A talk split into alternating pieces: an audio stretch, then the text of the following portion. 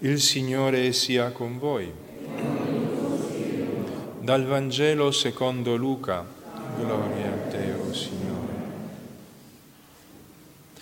In quel tempo si avvicinarono a Gesù alcuni sadducei, i quali dicono che non c'è risurrezione, e gli posero questa domanda. Maestro, Mosè ci ha prescritto, se muore il fratello di qualcuno che ha moglie, ma è senza figli, suo fratello prenda la moglie e dia una discendenza al proprio fratello. C'erano dunque sette fratelli. Il primo, dopo aver preso moglie, morì senza figli. Allora la prese il secondo, e poi il terzo, e così tutti e sette morirono senza lasciare figli. Ma eh, da ultimo morì anche la donna. La donna dunque alla risurrezione di chi sarà moglie? Poiché tutti e sette l'hanno avuta in moglie? Gesù rispose loro, i figli di questo mondo prendono moglie e prendono marito, ma quelli che sono giudicati degni della vita futura e della risurrezione dei morti non prendono né moglie né marito. Infatti non possono più morire, perché sono uguali agli angeli e poiché sono figli della risurrezione, sono figli di Dio. Che poi i morti risorgano, lo ha indicato anche Mosè a proposito del roveto, quando dice il Signore è il Dio di Abramo, di Isacco e di Giacobbe. Dio non è dei morti, ma dei viventi, perché tutti vivono per Lui. Parola del Signore. Lode.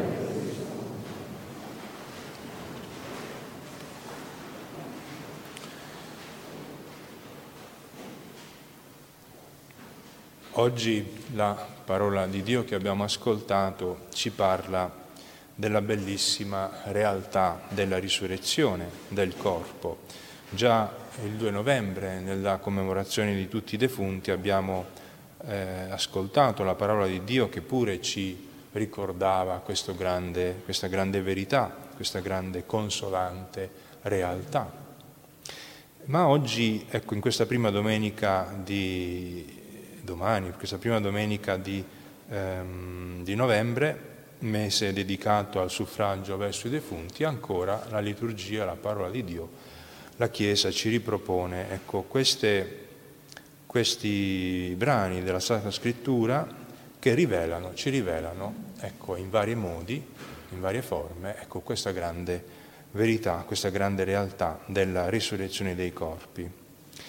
E la parola di Dio di oggi è molto espressiva perché è Gesù stesso che risponde alla domanda dei Sadducei, domanda capziosa dei Sadducei, con cui rivela ehm, questo contro chi invece non credeva alla risurrezione. I Sadducei appunto no, era una setta di ebrei che non credevano nella risurrezione dei corpi. Ma prima di esaminare quello che eh, dice Gesù, esaminiamo anche già eh, quello che abbiamo ascoltato nella prima lettura,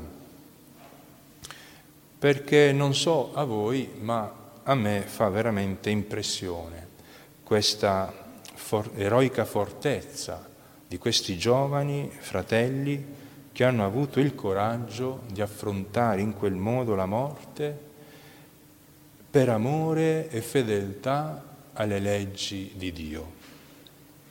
Le leggi poi di, al, di allora, le leggi di Mosè, eh, quindi una legge ancora, eh, come dire, eh, che non conosceva ancora il Vangelo, perché stiamo al tempo di Maccabei, quindi diversi secoli prima di Cristo. Chiaramente ciò che ha dato quell'eroico coraggio a quei giovani, oltre all'amore e la fedeltà alle leggi di Dio, prima di tutto, è stata la fede e la speranza della promessa da parte di Dio della risurrezione dei corpi alla fine dei tempi. Nell'Antico Testamento questa verità è stata rivelata da Dio gradatamente, non subito era così diciamo così, chiara, così forte, finché nel tardo giudaismo affiora con chiarezza nel profeta Daniele e nel libro dei Maccabei, appunto uno di questi brani che abbiamo ascoltato nella prima lettura. E, ehm,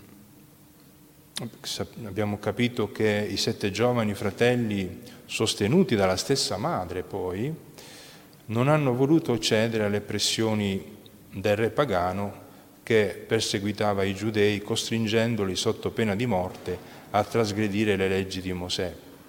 Quella di non mangiare carni suine proibite era solo una legge pratica, ma che supponeva una fedeltà a tutte le altre leggi di Dio eh, morali e, eh, diciamo, cultuali più importanti.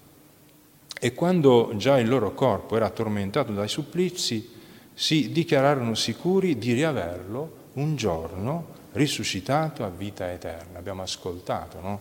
queste bellissime espressioni. Da Dio tengo queste membra, dichiara uno, e per causa delle sue leggi le disprezzo, ma da Lui attendo di riaverle nuovamente. E un altro, il Re del mondo, dopo che saremo morti per le sue leggi, ci risusciterà a nuova ed eterna vita. Non manca neppure l'accenno alle sorti diverse per i giusti e per gli empi, quando risponde al tiranno, ma per te, uno dei, dei sette risponde, ma per te la risurrezione non sarà per la vita, cioè per la felicità eterna, ma per la dannazione eterna. Quindi la fede nella futura risurrezione e nella vita eterna deve, aver, deve essere stata ben salda no? in questi giovani se dava tutto questo coraggio di affrontare la morte. Ora, al tempo di Gesù, la risurrezione dei morti, la verità ecco, della risurrezione dei morti e la fede nella risurrezione era ormai una verità Mm, più o meno da tutti gli ebrei creduta, respinta appunto soltanto da questa setta di Sadducei. E con questa mm, diciamo, domanda, questa eh, descrizione che pongono a Gesù, vogliono mettere in discussione appunto la verità della risurrezione del corpo. Eh, questi Sadducei pongono il caso di una, doma, di una, donna rimasta successivamente vedova di sette uomini, sette fratelli, e quindi chiedono a Gesù, alla risurrezione, quando questa donna risorgerà col suo corpo, di chi sarà moglie, se tutti e sette l'hanno avuto in moglie? E quindi questa domanda offre a, a Gesù l'occasione per darci una grande rivelazione da parte sua e cioè che la vita dei risorti sarà del tutto diversa da quella vissuta sulla terra. E I Sadducei giustamente a quel tempo pensavano ad una risurrezione di un corpo come quello che abbiamo anche prima, che sia, che sia adesso, mentre Gesù in questo modo ci rivela che non è così, si tratta di un corpo eh, diverso, quelli che sono giudicati degni della felicità eterna, dice Gesù, alla risurrezione dei corpi, riprenderanno il loro corpo, ma questo sarà glorificato, non eh, più soggetto alle leggi della carne.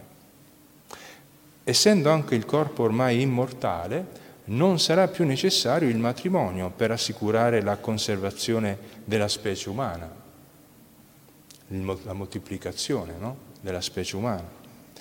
La vita dei risorti in Dio sarà simile a quella degli angeli. L'unione con Dio, l'amore di Dio sarà il centro e la pienezza di tutta la nostra vita eterna. La gioia di tutte le gioie in cui tutti gli altri affetti si convoglieranno. Ci ameremo l'un l'altro in Dio. Quello che è l'unione d'amore sulla terra è solo un'immagine dell'unione con Dio che, che dovremo raggiungere in paradiso. Il nostro corpo sarà esente da ogni imperfezione, sarà splendente di luce, agile come uno spirito, come il corpo glorioso di Gesù quando è risorto, come il corpo della Madonna quando è ascesa al cielo. Dio nella sua sapienza ha voluto giustamente che in paradiso abbia la sua felicità non solo l'anima, ma anche il corpo. Perché? Perché sulla terra l'uomo soffre con tutto il suo essere, anima e corpo.